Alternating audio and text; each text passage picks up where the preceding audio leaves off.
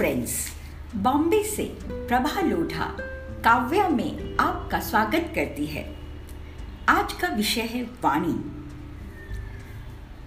वाणी एक व्यक्त भाषा है, बोलना एक कला है, वाणी का सदुपयोग किया जा सकता है। अच्छी तरह से वाणी का उपयोग करें तो वह कल्याणकारी है और उसका ठीक से प्रयोग न किया जाए तो वो विनाश की ओर ले जाती है। कैसे बोले इसके हमारे पास चार सूत्र हैं? मित भाषिता, मधुर भाषिता, सत्य भाषिता, समीक्षा भाषिता। मित्र भाषिता का अर्थ है अल्प भाषिता। इसमें अनावश्यक न बोलें, वाणी का संयम रखें। मौन इसका सबसे बड़ा गुण है। 24 घंटे हमारे पास व्यवहार नहीं कर सकते, लेकिन जब भी हो, हमें मौन की साधना अवश्य करनी चाहिए।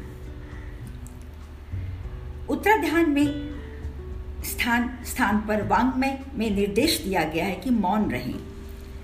क्रोध की समस्या जब गुस्सा आए तो 10 मिनट का मौन कर लेना चाहिए।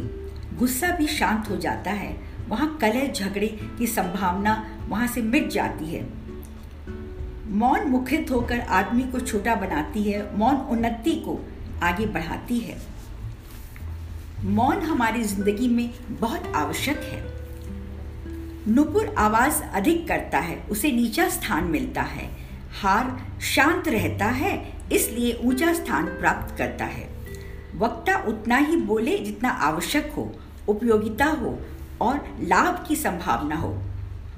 बड़ी बात है, बोलने का विवेक रखें। जहाँ बोलना हो, वहाँ मौन न करें और जहाँ न बोलना हो, वहाँ मौन करें। दोनों ही अनुचित हैं। दूसरा है मधुर भाषिता कड़वा न बोलें, प्रिय बोलने से सुख उत्पन्न होता है। दूसरों को खुश करने का वशीकरण मंत्र मीठा बोलना है। कोयल मीठा बोलती है और सबको अपने वश में कर लेती है।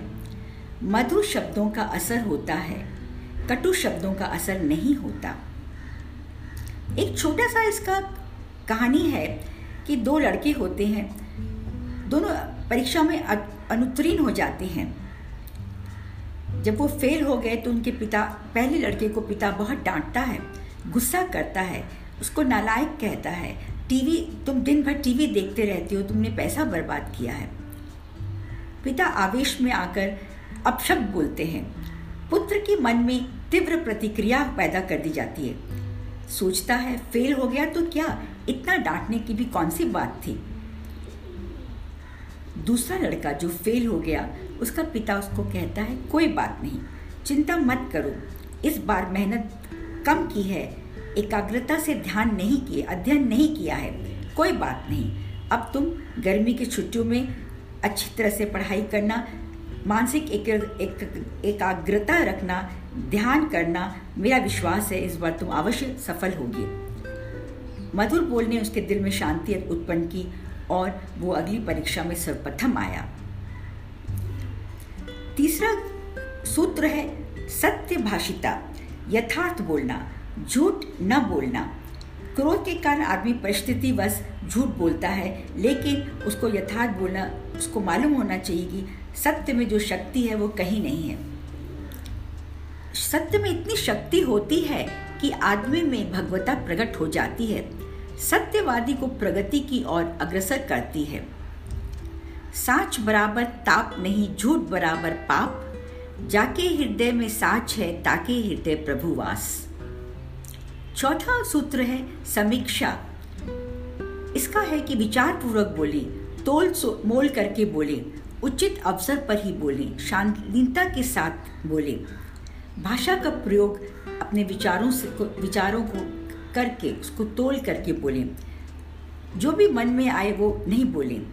कलापूर्ण बोलना आदर्श व्यक्ति की पहचान हो सकती है। वाणी का संयम रखें और हमेशा अपने जीवन को सफल बनाएँ। यही है हमारे जीवन की अनमोल धरोहर। धन्यवाद।